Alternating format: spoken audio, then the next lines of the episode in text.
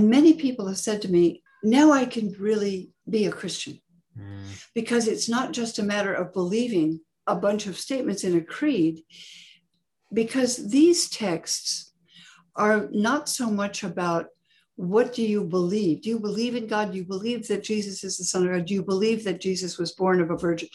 It's not, Yeah. those aren't the questions. The question is, what is your experience? Who are you?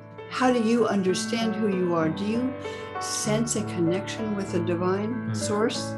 I wonder what was it like to see a light so low in the sky, to follow it blindly, to see it shining so bright.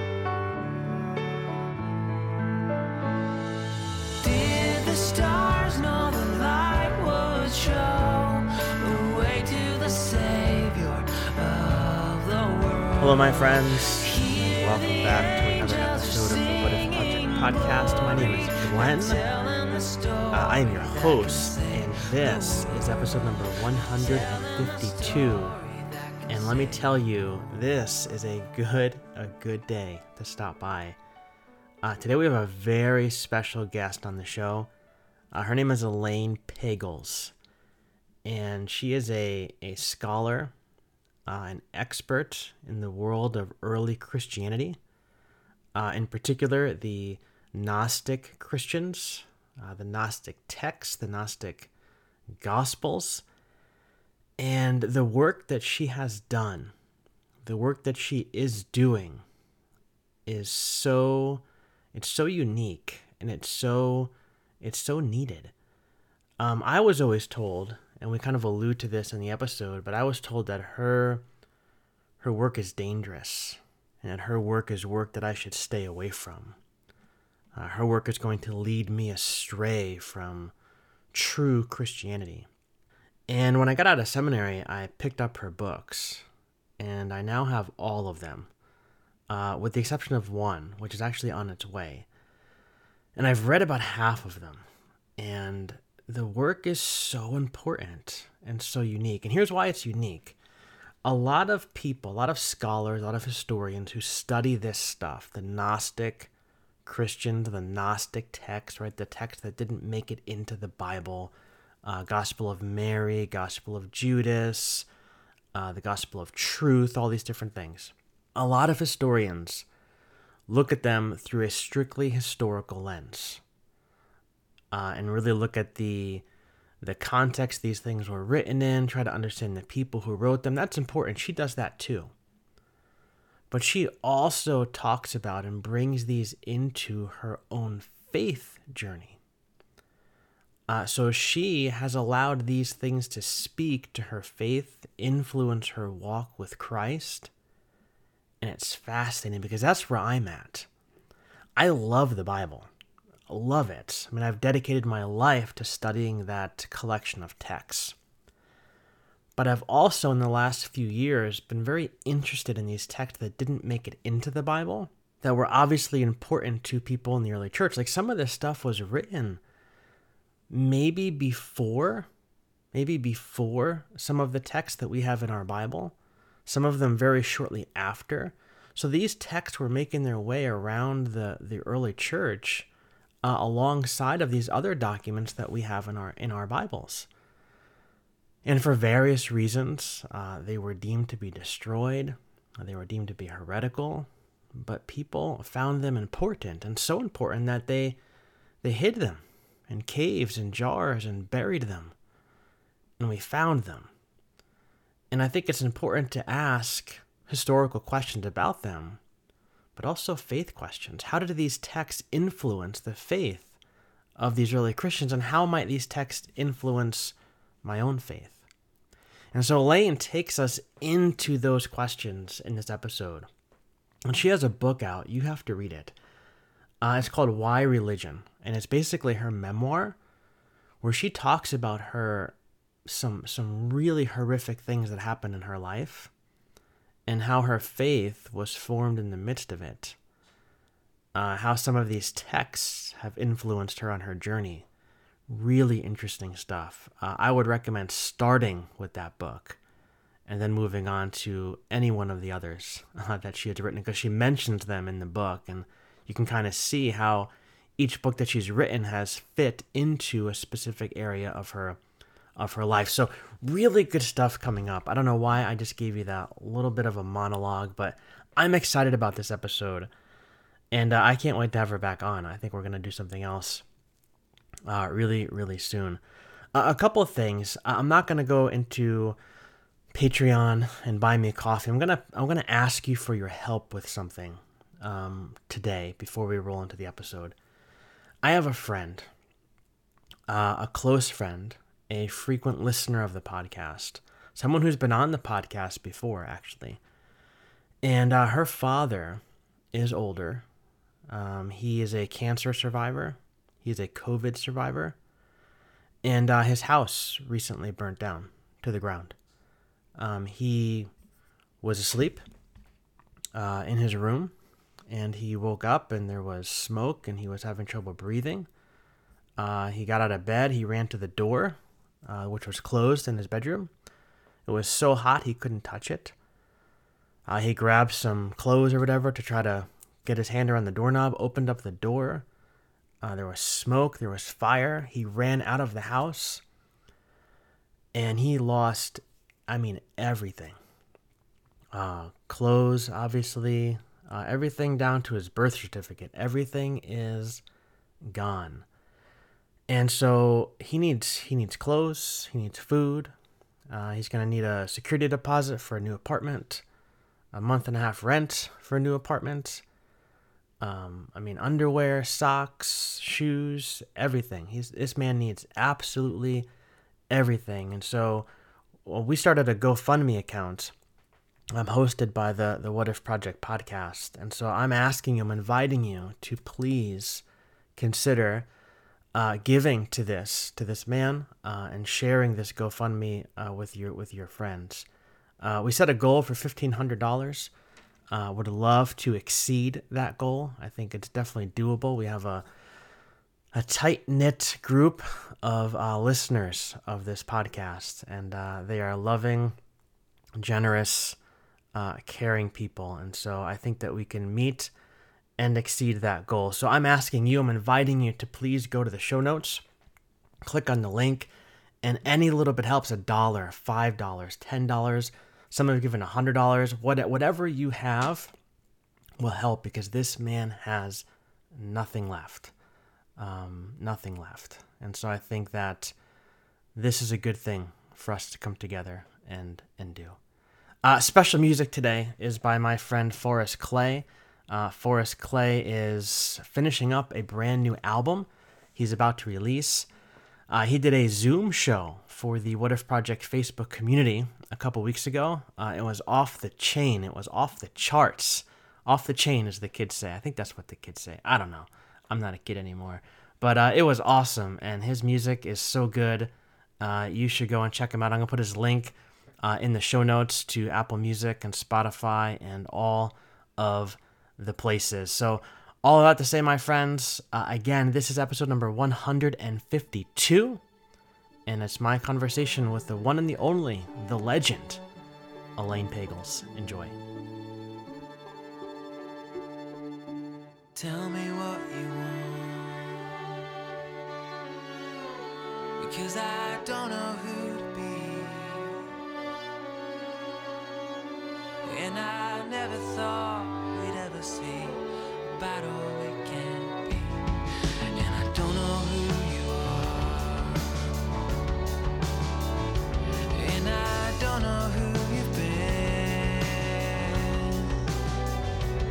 And I never thought we'd ever face a battle from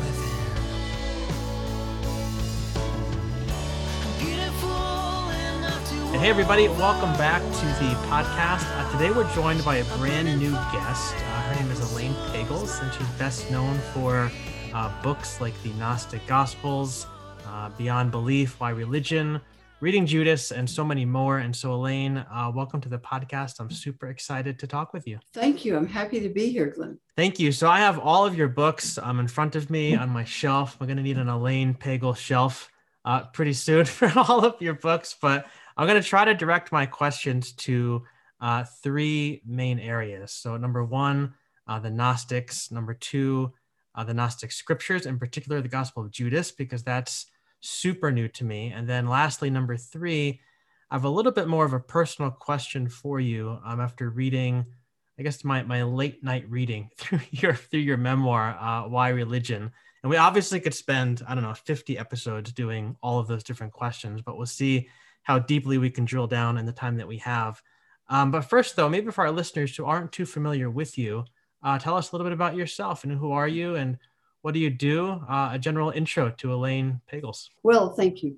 Um, well, I grew up in California mm-hmm. in a sort of nominally Christian family, although my father had given it all up for Darwin as soon as he discovered the theory of evolution and decided religion was just for people who were not educated and they didn't know about science. So it was very condescending and kind of a snobbish attitude. And but I loved most of all stories, poems, music, dance, and especially poems, stories, music, and dance that had to do with what I call a spiritual dimension.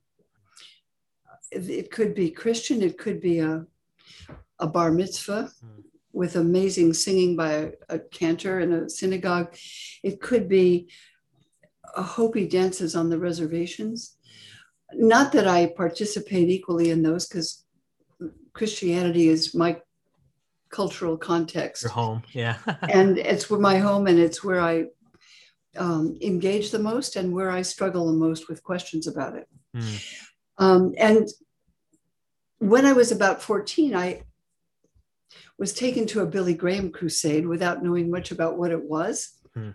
And it was absolutely stunning. Mm. I thought the preacher was amazing uh, he spoke about America in a way I'd never heard anyone talk about it as a country that had used hydrogen bombs to destroy hundreds of thousands of people in Japan and uh, a country that had segregation and slavery. I mean, my parents were very patriotic, so I'd never heard anyone speak that way. Sure as a kind of prophet. He was quoting the prophet Isaiah, mm. saying, Ah, sinful nation. I think, what? that was very interesting. Startled me. And then he gave the altar call and said, You know, you can be born again and become a new person. And I was 14 and I thought, that sounds irresistible. Yeah. yeah you know? Yeah. You want a new life, you want independence at that age. It's a great age to be converted, actually. Sure. So I just absolutely loved it. I went down and had the altar call, and it was, and got very much involved in an evangelical group for hmm. about a year. Mm. Um, it was very compelling, and it opened up. It, it opened up the world to me. It was like mm. I'd lived in a one-dimensional, flat Earth with no depth in it. Yeah. But this sort of gave a spiritual dimension to it. Yeah. And that was powerful. You put on those like 3D glasses, and all of a sudden, right? Yeah, and it, it is. It's it's it's like your your life can can live on a much larger canvas. Yeah, right? and now and now, what do you what do you do? Like, where's your life now? Well, I I left that group at a certain point mm-hmm. Out of deep disappointment with an event that contradicted what I had loved about it. Sure. Uh, I'd been told it was about the love of God. Mm-hmm. And when a high school friend of mine was killed in an automobile accident, um, and and I went back to my evangelical friends, they said, "Well, that's terrible. I mean, was he born again?" And I said, "No, he was Jewish." And they sort of looked at me and said, "Well, then he's in hell." And I just felt like I'd been hit in the stomach, and yeah. I was so stunned and saddened. I just walked out of there and never went back. Yeah. But years later, I kept thinking there's something there that was very important, very powerful. Hmm. Was it Christianity? Was it religion? Could it have been any religion? I didn't know. Something, yeah. So I went back to graduate school to find out what do we really know about Jesus? Hmm. How do we know? How did this movement start anyway? And how did it become what it became? And to my real astonishment, the professors where I went to graduate school were looking at a whole secret library of gospels that I'd never heard about. Mm. We, we called them the Gnostic Gospels because we didn't know what to call them. They just weren't the New Testament Gospels, although there are enormous amounts of overlap with the Gospels of Matthew and Luke and John. Mm. But they were not in the New Testament canon as we have it now. And some of them spoke to me very deeply. One of them is the Gospel of Thomas. And half of that it's only it's only 14 pages. Mm. And it's not meant to replace the other gospels, Glenn. It's meant to be a amplification Mm. Like of a what you supplement. find there. Yeah, like a supplement. Yes, Hmm. an addition. hmm because the Gospels of the New Testament, as you know, they offer the public teaching of Jesus. You know, Jesus is outdoors and there are thousands of people and he speaks. And some of the things he said were written down by people who probably worked hard to remember them Sure. And then later wrote them down. Yeah. And they're in the Gospels of Matthew and Luke. Mhm. Matthew 5, Sermon on the Mount, and Luke 6 and 7. Mhm. Um, very famous teaching, very important teaching. But these other gospels claim to be what Jesus didn't preach in public. Mm. They claim to tell you what he said in private when he was alone with his disciples. Mhm. And Mark says in chapter 4 that when he was alone with his disciples, he spoke to them and only to them about the mystery of the kingdom of God. Mm. But Mark really doesn't tell you what that means. Mark just says, well, he only spoke to outsiders in parables, and Mark gives you mainly parables. Sure. And this, this, some of these other sources claim to give you secret teaching. Yeah. We don't really know if they do, Yeah. But the Gospel of Thomas struck me very deeply. Yeah, that seems to be the one that's the most. It's like the odd one because I, when I first heard about it, I was expecting stories, like you said, and then you you open it up, and it's just all these sayings, and a lot of them are very familiar because a lot of them are found in the Gospels I'm familiar with, but some of them are not. Uh, but I had a friend who said to me, you know, when you start reading some of the Gnostic texts, like you'll know the voice of the shepherd in the text, like something like when, when you're reading it and something strikes you as oh this is something that jesus most certainly would say like you'll just know it in your spirit if that's if that's part of your past Well, actually, half. There's only in that, in Thomas, it's just a list of 140, 14 sayings, and half of them are almost identical with what you find in the Sermon on the Mount Mhm. in Matthew and the Sermon on the Plain in Luke. Um, the other half are other kinds of sayings, and I felt deeply affected by them, particularly the one in which Jesus says, If you bring forth what is within you, what you bring forth will save you. Um, if you do not bring forth what is within you, what you do not bring forth will destroy you. Yeah. And I took that as a psychological statement Mhm. because I think it has truth on that level.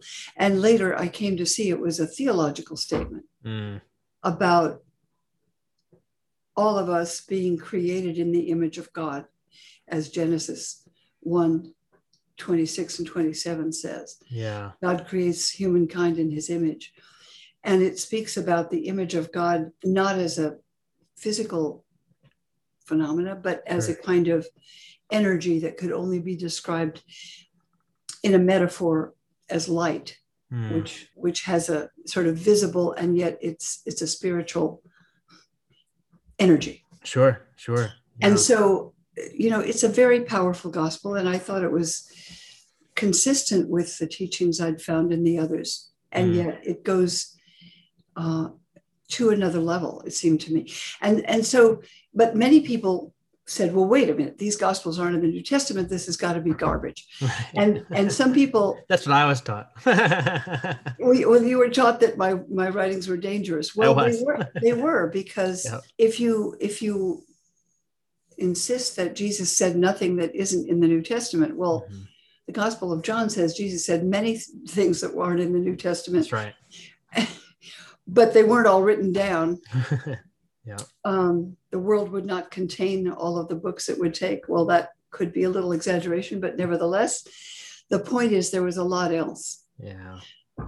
And so we don't know, yeah. but they did speak to me very deeply. Yeah, absolutely. So let me ask you some questions about um, the Gnostics. We we've already used that that word, and I find this term to be very, very confusing because I grew up hearing that basically the Gnostics were this evil group of people because they were bent on leading Christians away from the true Orthodox yeah. Christianity that was handed down from Jesus and the apostles. But you know, then I I finished. I got out of seminary and I started to do my own study. Your work, uh, David Brakke, uh, Bart Ehrman, Karen King, and others, and I discovered that various scholars seem to have various ideas about who the Gnostics were, um, what Gnosticism is, and what Gnosticism entails. Like there seems to be a lot of ambiguity around this this topic. So I was wondering if you could help us maybe get our feet a little bit wet in this topic. Like for you, who were the Gnostics, and what does the term Gnosticism entail? Well, it's a really tough question, as you know, mm. because like you, I mean, I was told the Gnostic Gospels, that means they're the bad ones, right? Right, the bad ones, exactly. Um, and the ones that are that don't belong and they're they're yeah. obviously fake. The word in Greek means gnosis means insight. Mm-hmm. And when you read second century fathers of the church, like Clement of Alexandria, um, who's one of the major fathers of the Christian church, um, he uses the term Gnostic to mean a Christian with, with especially deeper insight. Mm-hmm. And that's the way the term was used in the second century. But later it was taken by people who disliked any of these claims to secret teaching mm-hmm. as a very pejorative word. So they intended to tell you it's dangerous, it's wrong, it's heresy, it's it's uh, it's leading you astray. Now, heresy, the Greek word means choice. There's nothing really wrong with choice from some points of view. Yeah. But some of the bishops didn't want people to have choice. They wanted to say, what we tell you is absolutely the truth, and that's it. You have no choice about it's our way or the highway. exactly. And that's that's the way many Christians see their convictions. Yeah. Many Muslims do, mm-hmm. Orthodox Jews. Orthodox means straight thinking. Mm.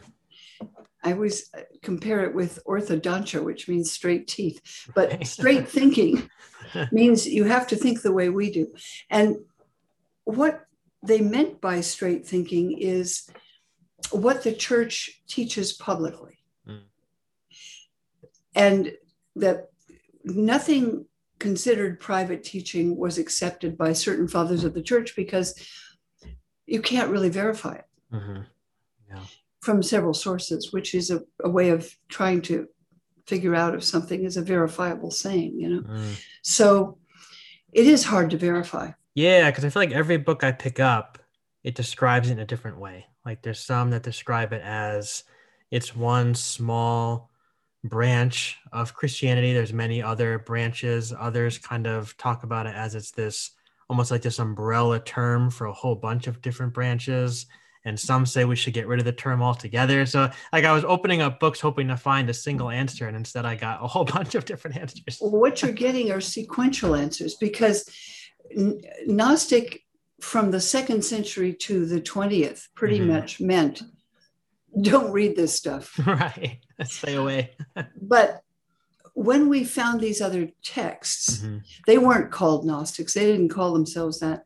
Um, and and Karen King began to look at, and and also Michael Williams at the University of Seattle mm. began to look at these and say, wait a minute, the term Gnosticism was made up in the 19th century. Mm these people didn't call themselves Gnostics, they called themselves Christians. Mm-hmm. Um, but it becomes a negative word when people are trying to narrow down which books you're supposed to read and which books you're supposed to throw away. But you know, Glenn, if you look at Jewish tradition, mm-hmm.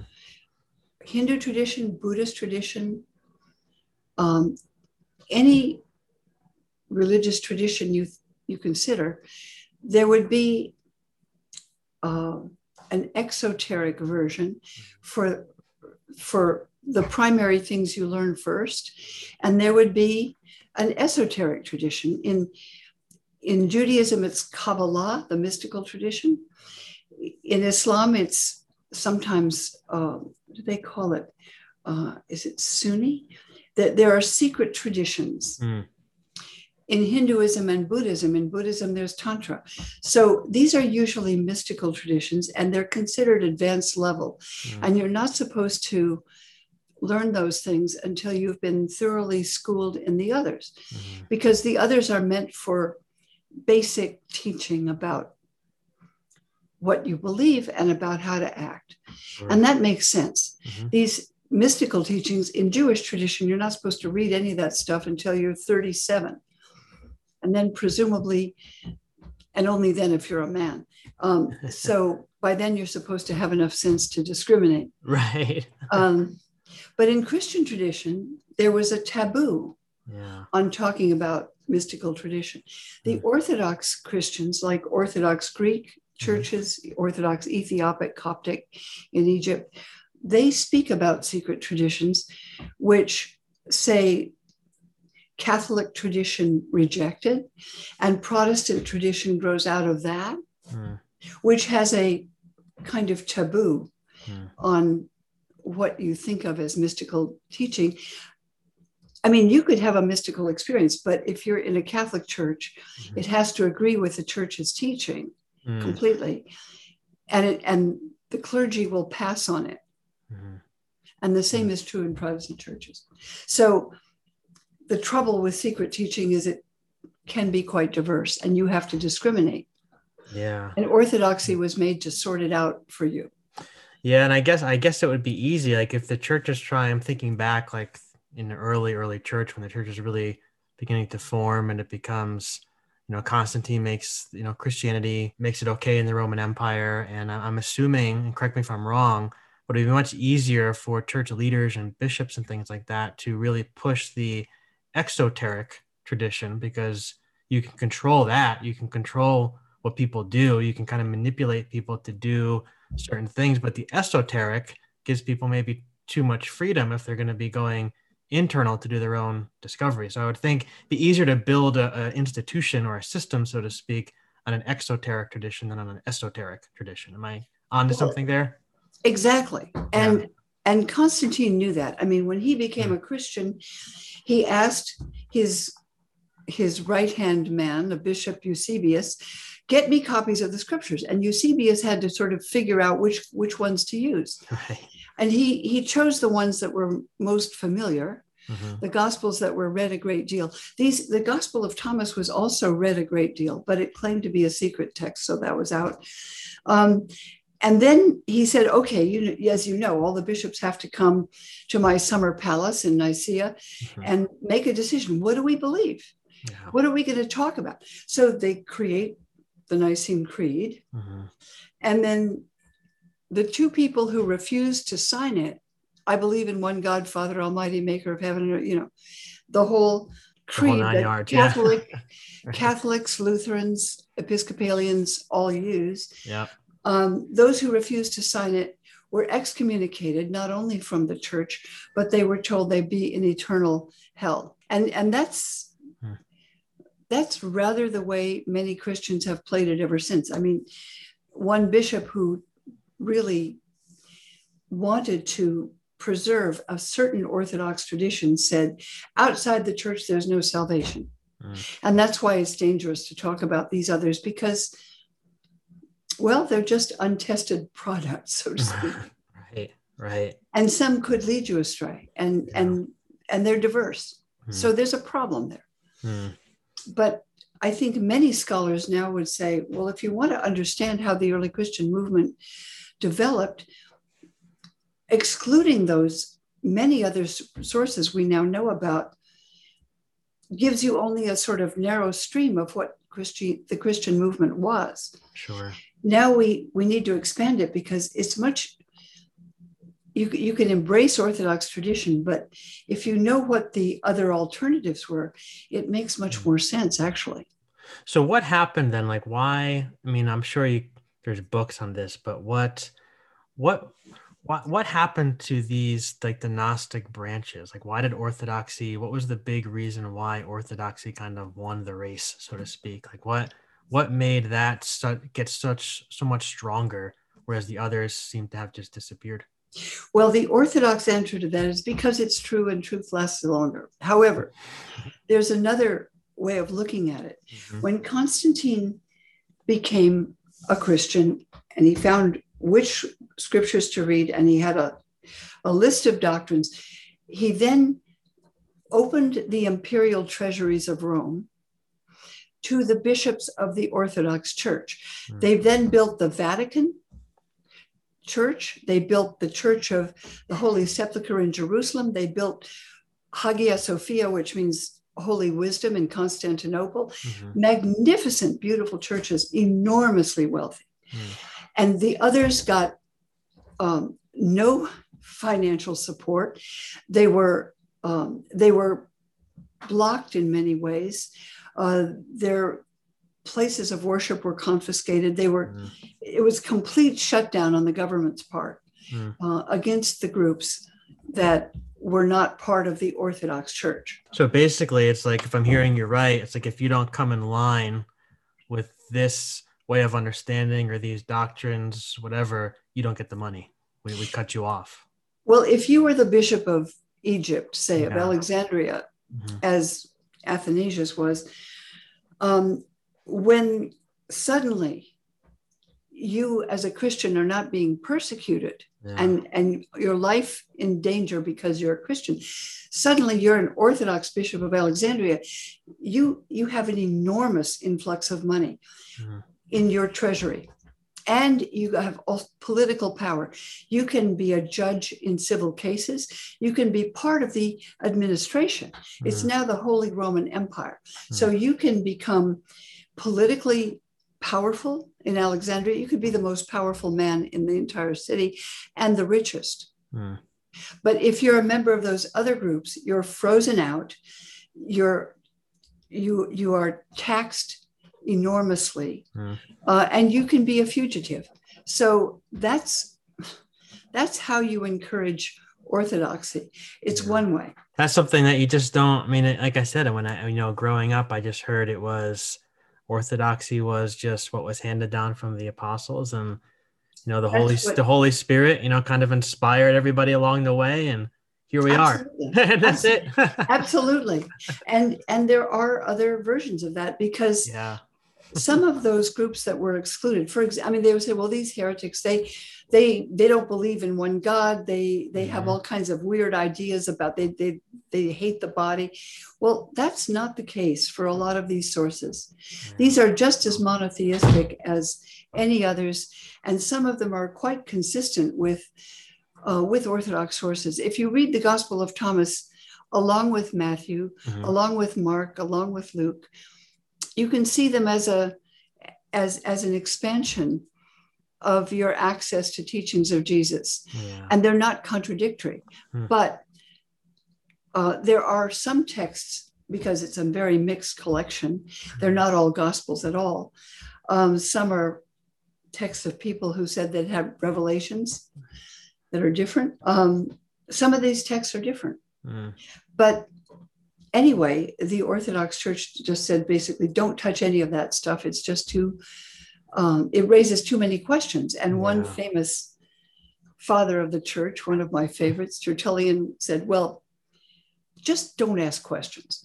Question, questions are what make people heretics, he said. right. He would hate this podcast. he would hate this podcast. Questions are dangerous. Well, he, would, he, he wouldn't approve of you at all. No. That's what make people heretics, asking questions like those. Yeah, that's right. So uh, you, you talk about how these these texts that were considered dangerous. So one of the big ones um, that's really recently come to my attention is the Gospel of Judas, and uh, you wrote a book with with Karen King about this. And if I'm not mistaken, the Gospel of Judas is a relatively new find, right? A relatively new discovery in the 2000s. Am I correct on that? It was, well, or made available, I should say. Yes, because we knew there was a text called that Yeah. as early as 100 years after the death of Jesus, approximately. Mm. But somebody called something the Gospel of Judas or the Gospel of Thomas or the Gospel of Philip or the Gospel of Mary Magdalene. We didn't know what they were. Right. Um, but only fragments of that were discovered and came to light in 2005 and after. Got it. And I was part of a team, and so was Bart Ehrman and Karen King and others, that the National Geographic, who bought this text, um, probably bought illegally on the on the uh, black market Mm. because I don't think National Geographic did it illegally. They were told something different. Um, that came on the market. Now, the Gospel of Judas is a is a gospel that suggests that Jesus himself, who appears in the gospel, is critical of the twelve apostles Mm. because they're encouraging martyrdom. Mm. They're encouraging you, if you have children, not to prevent your children for, from getting killed because they're Christians. I couldn't help thinking, Glenn, about Muslim parents who might be told by some imams, radical imams, that your 15 year old should put on a suicide vest and, and, and become a martyr Yeah. because that's what God wants. And you know, and and some people would say, well, all right, if that's what God wants. And and when those young people go into a market and blow themselves up and kill 20 people, their lives, their families are not to mourn. They're supposed to celebrate. They get money from from the group that supports this. Mm. That happens today, right? Yeah. but this was a that was a text that i think was concerned about bishops encouraging young people to get martyred Mm. and it's probably a late text and it pictures the 12 apostles some of whom of course did die as martyrs Yeah. um, encouraging that i don't think it's a very interesting text Mhm. um, spiritually speaking Mhm. i think it had a purpose at the time Mm. So it's important to read it in the context that it was like what was going what, what was the big question, I guess, in the Yeah. air at the time. Yeah. I mean, that's as close as Karen King and I could come Sure. to what was going on in the mind of the writers. Mhm. It wasn't written by Judas Iscariot, but then, you know, none of the gospels that we know, we don't know who wrote them actually. They're, you know, the titles aren't meant to be author. This, Mhm. the gospel according to Matthew could be Matthew is your teacher. And so you say, well, this is what our teacher taught. Right. This is the gospel as Matthew taught it. This is Mhm. the gospel as Luke taught it. And they have variations, as you know, but they're not they're not totally different. You could equally take the gospel as Thomas heard it from Jesus. Mm. Um, and that particular gospel, as I say, I go back to that one because I find it uh, deeply congruent with the teachings of the gospels in the New Testament. Hmm. And yet it goes further. But just as you say, what makes it offensive to Orthodox Christians and bishops who are trying to control the flow of information Mhm. and say, this is the church, this is the only way, just believe what we tell you, um, is this the idea that what you find within yourself uh, is a connection with God because you're created in his image. Mm. And therefore you can you can find your way back to God by seeking within yourself. Yeah. Um, and that is a teaching that bishops don't like because they Mhm. want to be in control of the message. Yeah. Yeah. And it means you can kind of freelance Mm. spiritually and find your way back to God. That is not a message that a leader of any church or most churches would endorse. Yeah. And that's it's so funny because like I feel like I'm on this journey now where I'm on this in this place of self-discovery. And I feel like I've I've looked inside a lot to really ask myself, what has my experience with God taught me about God? Yeah, and a lot of that stuff has taken me in places that uh, are much different than how I was raised in a very conservative evangelical tradition, and that's received a lot of the a lot of the kickback. But in these in this time that I'm in, I feel almost closer to God than like I've ever felt before. Like I feel like I've evolved to places with God that I just I, I just I didn't have access to when I was just going by the book, so to speak. Like I was just trying to stay in line with the boundaries and stay in line with a certain thing that I was allowed to read and wasn't allowed to read and was allowed to think about, not allowed to think about. And now that I've kind of blew up that box, so to speak, uh, it's just taken me to these wonderful places. Well, actually, Glenn, that is the experience of many people. And when I encountered the Gospel of Thomas, I've, and many people have said to me, now I can really be a Christian mm. because it's not just a matter of believing yes. A bunch of statements in a creed, because these texts are not so much about what do you believe? Do you believe in God? Do you believe that Jesus is the Son of God? Do you believe that Jesus was born of a virgin? It's not, yeah. those aren't the questions. The question is, what is your experience? Who are you? Mm. How do you understand who you are? Do you sense a connection with the divine mm. source? And that's what you're talking about. Now, you know and I know, and everybody knows, that some people say, Well, I hear the voice of God and it told me to kill my family. Mm. You know, I mean, there are people who claim revelation for atrocious acts, mm. right? Yeah. And so that's why it is, it's not without risk. Yeah. It is like to you said, look it, at these other sources. Yeah, it is dangerous. Like you said, it is dangerous. I think you said in the email it is dangerous. Your work. I said it's dangerous, and that's why it matters. Because that's why it matters. Yeah. Because it opens up. Yeah. It can open you to your own experience, but there are people for whom that can be dangerous. Yeah. And and yet, for so many others, it means that I can love the Christian tradition in a way that I couldn't if I thought it was limited to that narrow stream that calls itself Orthodox. Mm. I go to a wonderful Episcopal church, which I love, which says the creed and follows the traditions. Mm. Um, these traditions are inherently conservative. Mm. I love a lot about that church, um, but it's not closed yeah. to these other sources as I understand it. But there are many churches that are, and that people are genuinely afraid mm. of going out of the boundaries, right? Because mm. um, there are unknown territories and dragons, and yeah. and they they they drag you down into hell. I mean, that's the kind of threat that's been part of the tradition forever. Yeah, I've heard a lot of those, a lot of those threats for sure. Um, so how is this like?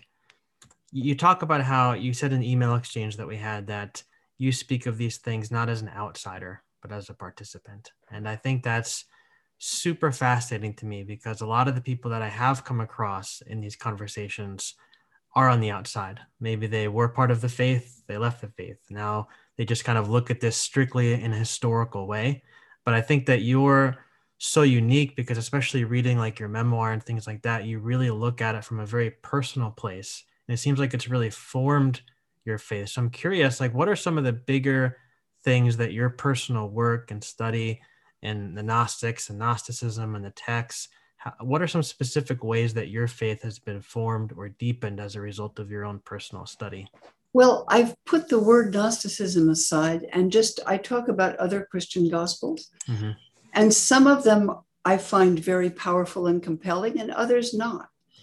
And I'm sure you would find that too if you look at all of those texts from that were found with these sources. Yeah.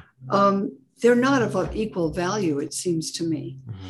Um, but some of them do speak, and they you can see, for example, why the Gospel of Mary Magdalene would be um, shunned by Orthodox teachers because they haven't allowed women to have positions of preaching or teaching within Christian churches for nearly 2,000 years.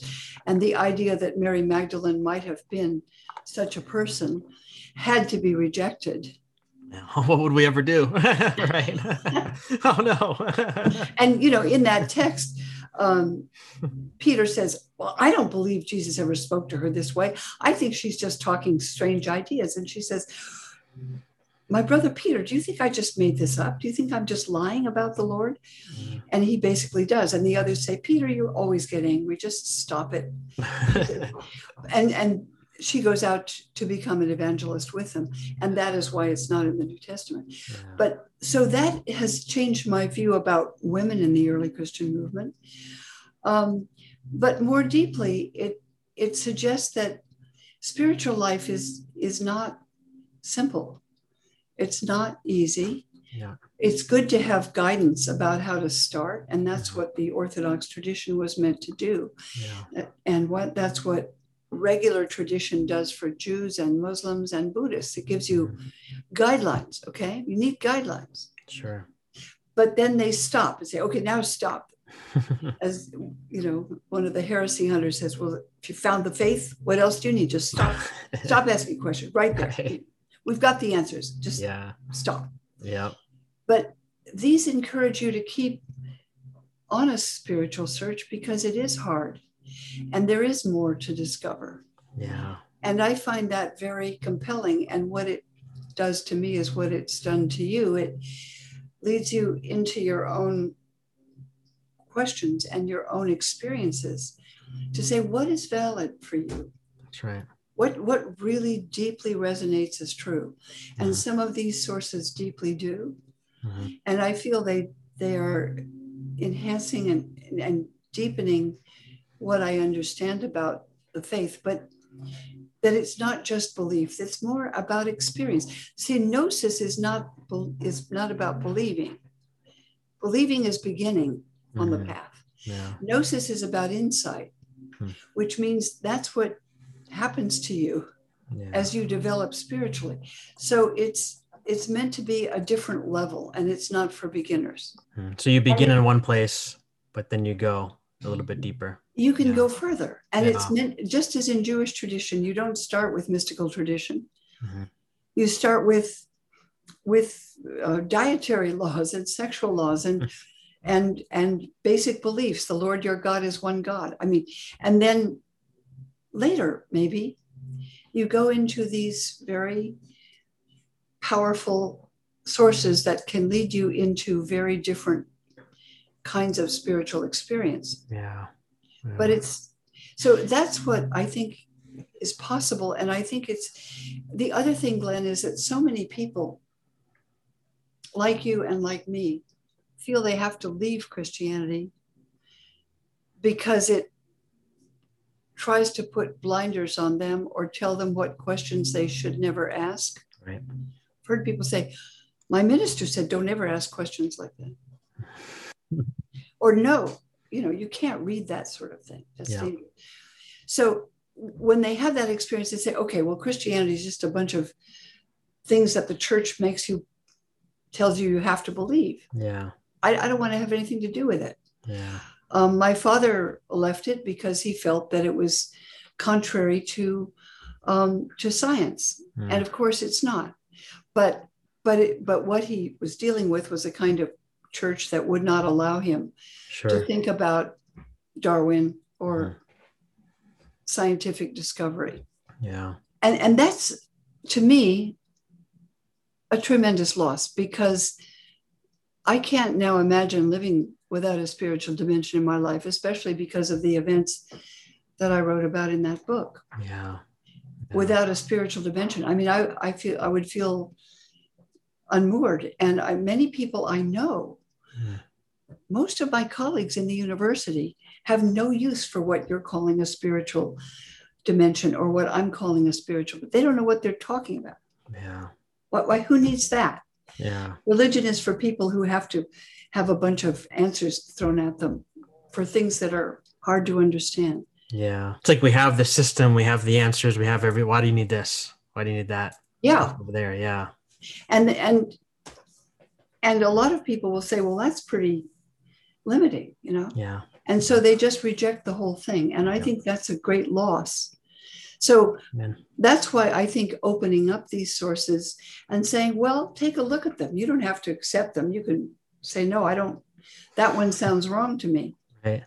um, this one this one sounds right when i Yeah. read one that talks about jesus as it's called um, they, they one of the texts calls jesus a psychiatrist but in in greek Hmm. suke iatros means a healer of the soul Hmm.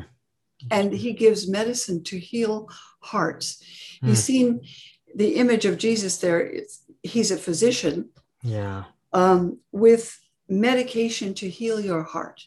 Mm. Now, I find that a very powerful image Yeah. because yeah. that's what psychiatrists are supposed to do, but they really can't. They stop Sure. short of that very often. they could give you maybe medications, but healing the heart is another matter. yeah. And that's what spiritual teachers claim to do. Some some might be able to help, Mhm. and others may really lead you astray. So Wow. Wow. it takes discernment, and that's hard. Mm. Discernment of in the early church, they talked about the problem of discernment of spirits. That is, they asked spiritual masters, how do you know when a vision is from God or when it's leading you astray, when it's from Satan? And one of the great spiritual teachers, Anthony of Egypt, said, Well,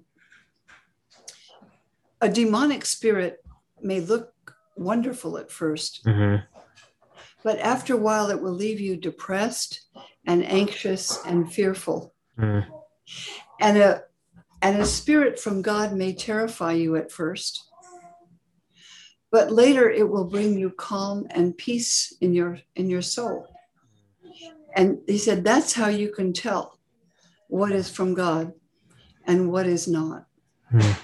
That's interesting. I was thinking of that parallel in relation to a lot of these texts because some of the times there it is terrifying. Like when I first opened up some of these some of these texts, I was like, "My goodness, you know, like uh, what what am I reading?" And then to your point, there is a sense of peace that oftentimes comes a little bit later. Well, the Gospel of Thomas opens by saying, Let the person who's seeking not stop seeking until he finds. When he finds, he'll be astonished and troubled, troubled. And, and then he will come to be master of it. Yeah. I mean, then he will come to a place of uh, acceptance and understanding yeah. after being troubled and disturbed Mm-hmm. Yeah. but not without that Yeah. and and some people get very unnerved by the deep waters of spiritual exploration and and rightly so Yeah, we want to avoid all the. I mean, we like to avoid those things because we want the very simple. We want to be able to follow the path and know where we're going and have the answers, and it's a sense of comfort. And I think when you encounter these internal things, these esoteric things, like you said before, it can be very unnerving because you don't know where it's going to lead you. yeah and, and i think that answer of saint anthony um, has some truth in it that you Mm. can be troubled at first and anxious and unsettled and unnerved and then eventually it brings you to a place of greater resolution in some way or not Yeah, yeah, definitely. So last question for you, because um I, I don't want to keep you too long because I know you you have a life you have to go in and you have a lot of things to do. oh and, and let me just say too that yeah. This has allowed me to enjoy and love participating in my church Mm, because I don't feel confined by it Hmm. as I did in that church where they gave me an answer that sou- sounded to me contrary to what what they always talked about the love of God. yeah. I think that's some that's something that's freeing for people because I mean I even think of the listener of this podcast, like a lot of them I haven't been to church in a long, long time. Uh, just because of that part of it's that very reason that just questions are not welcomed. And when you start to think outside of the certain boundaries that are set up for you, you know, you're frowned upon. And I just, I experienced that was so much of my experience for so long. I just felt like I needed a break from that. But I think that going back to church, I think would be thinking about what you're talking about with this and just, you know, I feel like it's just, it, it gives more freedom to operate within the institution that feels like it hurt me for so many years. I don't know if that makes any sense, but I'm trying to piece together what I'm trying to say here. But I feel like a lot of what you're saying gives me more freedom to step back into the institution with a much different perspective than I had when I came out of it. Well, it makes a lot of sense because many students, even at Princeton, say, well, if I take a course in, in early Christianity and I learn that, say, the Gospels weren't all written at the same time and they weren't dictated by an angel, uh, they were written by people, um, then then I realize that they're not important anymore. I'll lose my Yeah. faith. Yeah. Um, and they realize after they study this that very often the opposite is true. Mm. Some people do opt out and some scholars do. And they say, well, you see, that's just because people in churches are just naive and, and, and afraid. Uh, they want somebody to tell them all the answers.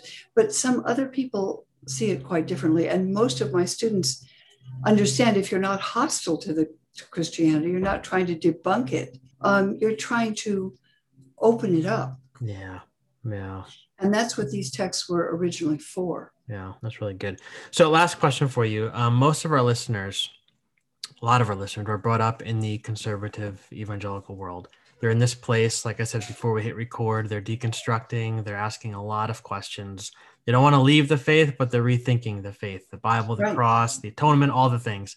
And a lot of them have come up against some really harsh uh, kickback critique from their former tribe. Many have been outcasted altogether. So my question is, like, I'm sure that you've experienced that kickback. I, I, imagine, and I've I've read some articles of people's critique against your work. Oh, yes. And yeah, like I, I know you've been called heretic, blasphemer, things like that. But what is your advice for the person who's in that place where they're they're trying to be a good steward of their spiritual journey? They're trying to widen the scope of their reading, the scope of their understanding, break through those those boundaries that have been set up for them but they're coming against that kickback and everything in them wants to stop but at the same time everything in them wants to keep going. What is your what is your advice to that that person? Well that's that's a good question. And you're right. I mean somebody told me that on some websites i'm called elaine pagan um, and they just they just think that uh, one of them who's a respected new testament professor in atlanta basically said my mission is to destroy the church. And I thought, that's so ignorant. Yeah.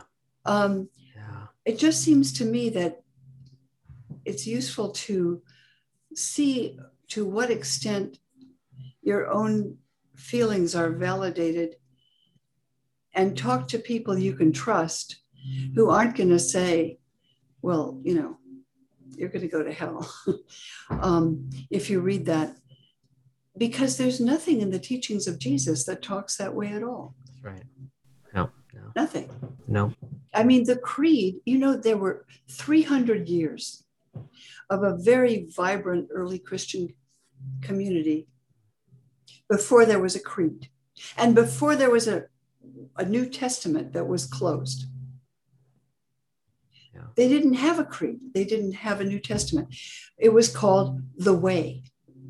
The Christian movement was called not a church, well, ecclesia means an assembly, but it was called the Way, hodos in Greek, a path. Mm.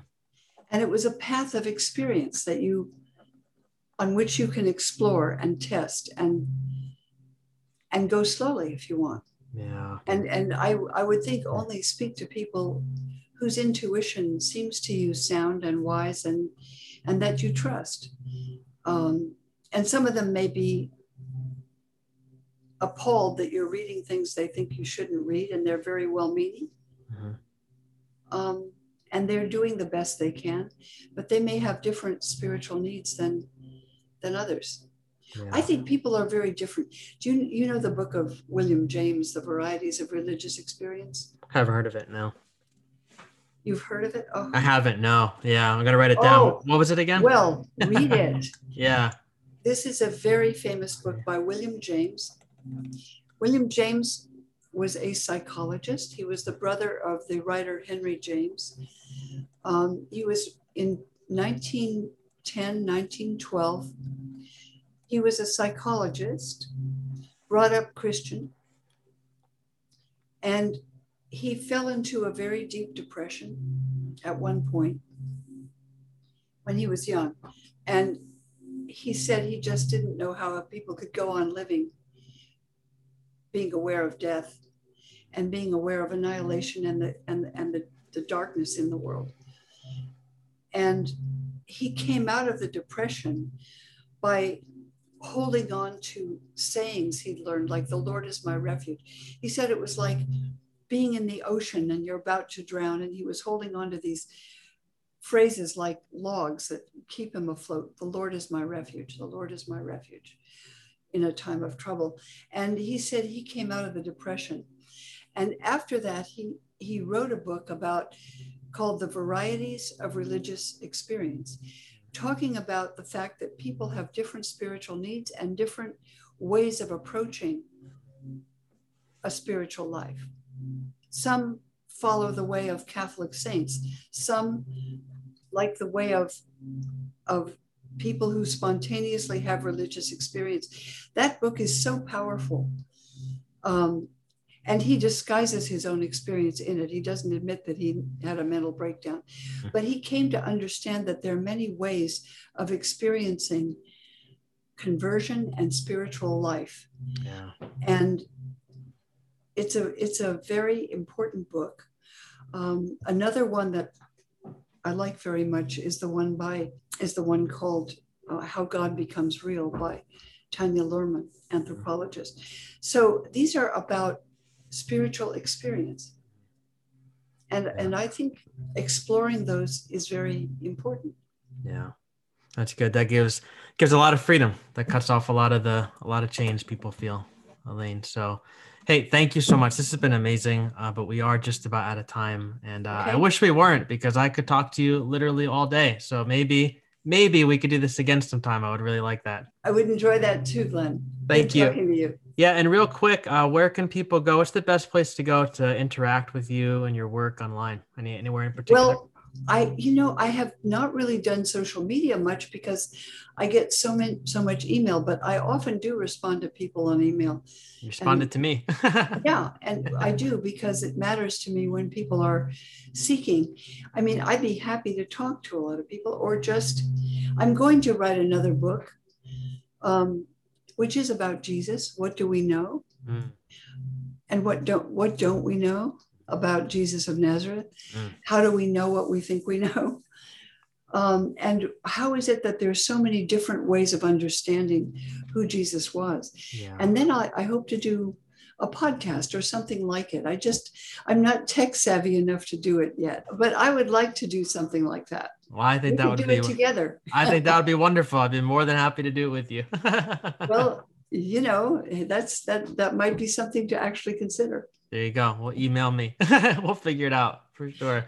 All right, Elaine. Well, I'm going to uh, end our recording here, but this has right. been a lot of fun, and uh, thank you so much.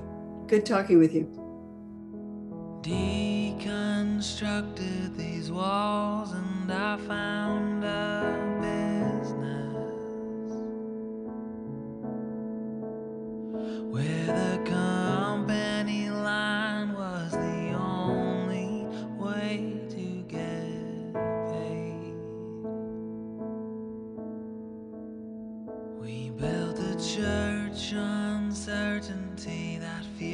everything against it.